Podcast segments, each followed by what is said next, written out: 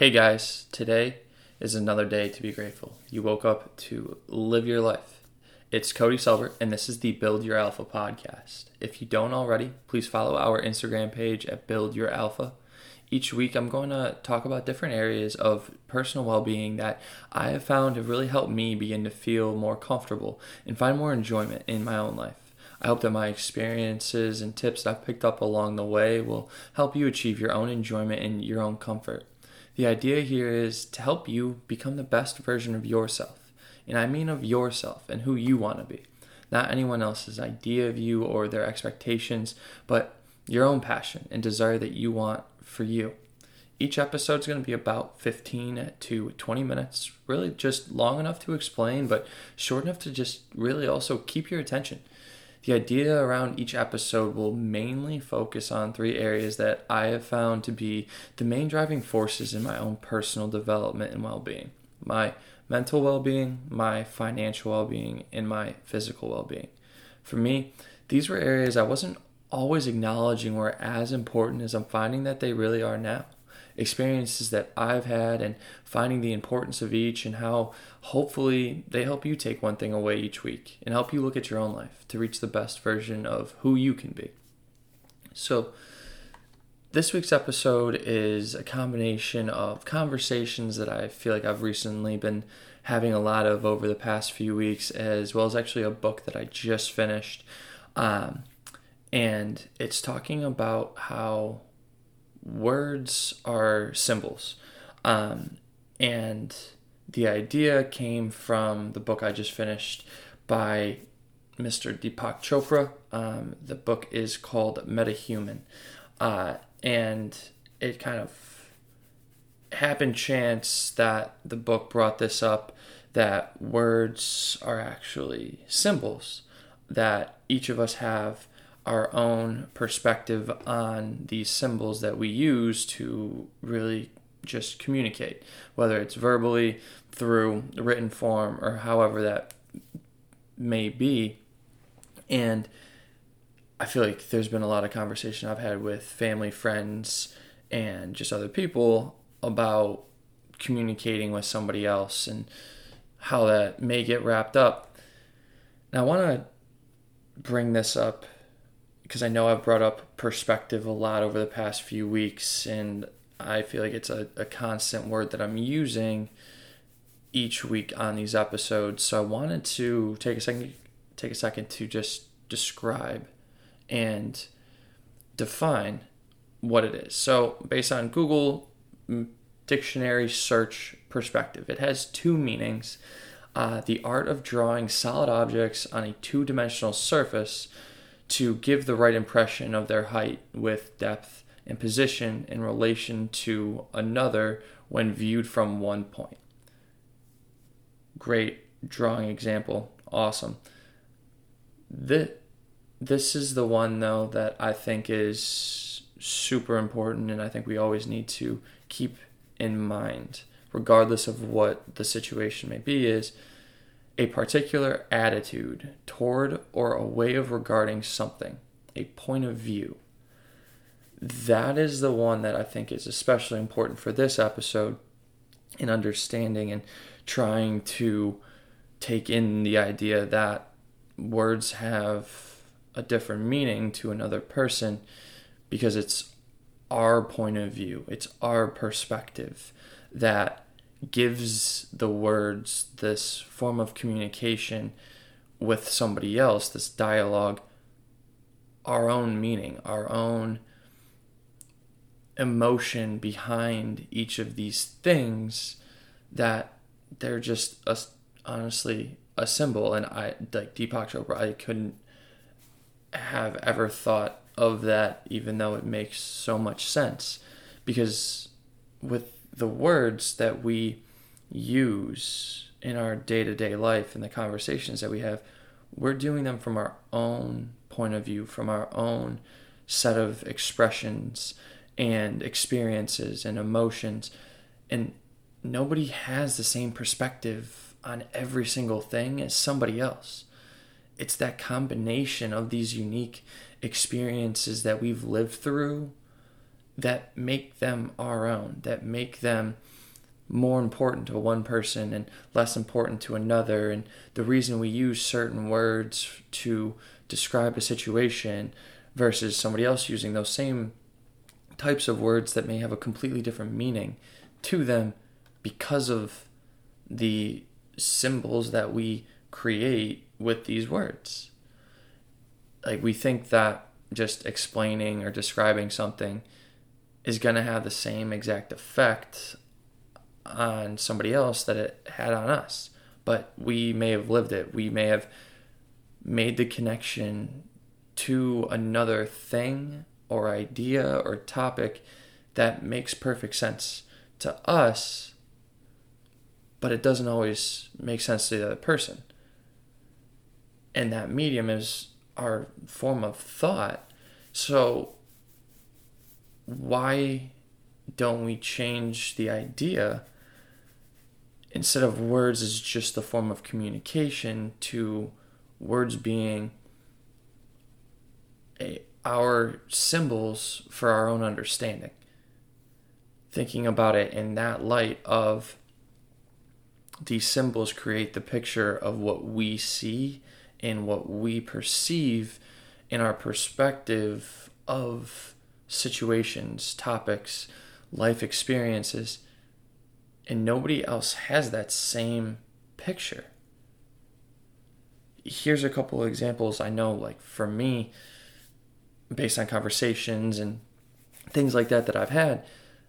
Like for me, family dinners, family holidays are huge. Uh, it's like the big deal. Our close family from back home always gets together for these family dinners, and it's a constant, uh, constant joke that it wouldn't be a Selbert family dinner if there wasn't something going off the fucking rails in in one way or another because of all of the different backgrounds and ideas and what people in my family like think is important and what holds more value that there's nine conversations going on amongst usually only seven people. How that happens i don't know if that's a common thing just my family or if everybody's family does it but if something's not going off the rails somebody's getting upset usually it's my sister because uh, she's a very passionate individual about the things that she believes in and there's always that miscommunication going on across the table. And for me 95% of the time i enjoy just sitting back like it's a popcorn in a movie. Uh, eating my dinner listening to what's going on. But it's always these ideas or situations or topics that come up that everybody's trying to explain their point of view or their ideas from this that shit somebody ends up getting offended one way or another. Like plain and simple. And it's not for a lack of trying or anything like that. It's i think just sometimes the ideas used have a different emotional response and that symbol for one person is a different symbol for somebody else. It's the same way in my mind of how there's a variety of age ranges at this dinner table. Like my grandmother my parents and my uncle and my aunt and then my sister and i. You're looking at three different generations that are using probably the same words, but to each have a different meaning based on when they were growing up and where they are now in life to have those words have a different meaning. Like, think about it that way. Another example is in a romantic relationship, dating. People say that you love one another and that's great but what does love mean to you? How do you express that? And how do you want that to be received for you to be felt like you're loved? Like i've read the five love languages multiple times, and it kind of really nicely ties into this because it's taking the understanding of people receive and want to be loved in different ways. So, the biggest example right there is the word love can have so many different symbols of how we receive and give it that the word I love you can have drastically different meanings to how the other person perceives it because the way you love versus that person doesn't always align. Like for I know certain people in my family when you say I love you it means I'm to show up. It means I'm to talk to you and have your back no matter what. Like regardless, family to f- family is family for us and that doesn't change anything. And now taking that into a like the romantic sense of I know the way that I express when I care about somebody and love somebody that they know no matter what I'm going to have their back regardless. And in that romantic sense it's more times than not trying to do things and express that I care about them to make sure that they know that there is no question in their mind. And I grew up on that coming from my mother. It was always showing and continuing to have that reassurance for somebody to do that and there's all those different things so for me the most common way is that way and if you tell me to do something that's what i'm going to do and vice versa. It's that kind of situation there. And with that expression of saying the word love, other words and things like the slang that we use and my own lingo, I think is probably the easiest example for anybody that knows me. I have my own expressions that I use all the time, and it throws people for a loop 90% of the time. Um, one of the f- probably the funniest ones uh, that I started using is if I want to go get Chick fil A, I don't say Chick fil A. I say, let's go get some chick sauce. Because for me, if I'm going to Chick fil A, I'm getting the Chick fil A sauce, nothing else. So I changed Chick fil A to chick sauce. And it took people a while because they're like, what in the world are you fucking talking about? And I'm like, Chick fil A, like chick sauce, Chick fil A sauce, chick sauce. But it created that different dynamic and perspective of, to me, I'm always going to Chick fil A for the Chick fil A sauce when I get a meal. Somebody else might go get whatever the other sauces they have are I think there's Polynesian and whatever else. Irrelevant. But there's that. Then there's I don't know where or why I came up with this other expression of the dopest dope I've ever smoked. I don't smoke weed.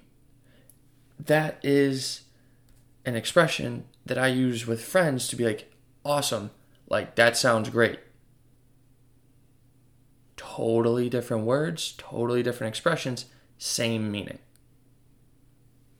That it just sometimes takes a second to understand that. So, this is the question that I want to leave you with this week. Have you ever gotten into a disagreement or an argument with somebody, but after a little bit of time and talking through it, you actually realize you were both talking about the same thing? So, what if we took the actions and the behaviors of the other people in our life and held them to a higher standard because those are the things that we're able to view and have that visible outcome that can't be misinterpreted. That is the outcome. Rather than having such high value all the time on the words that people are using and the expressions for the people that we care about most and people that we interact with most to be like, hey, this is what you're doing. This is it. What if we viewed things that way? And then realized how to bring the symbols that we use and the words that we use to piece all that together to help other people understand.